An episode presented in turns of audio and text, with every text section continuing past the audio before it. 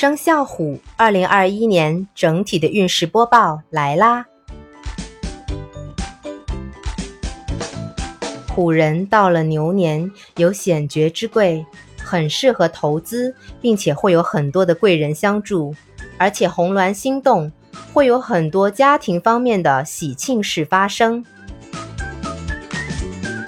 但值得注意的是，病福星应劫而来，要分外小心身体健康。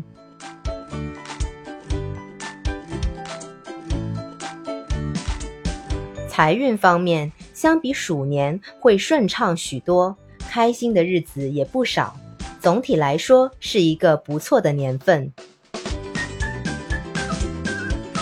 此外，有吉庆之兆，丁财两旺，大力正财偏财，但要小心处理是非烦恼，宜接近宗教信仰来扭转过刚的性格弱点。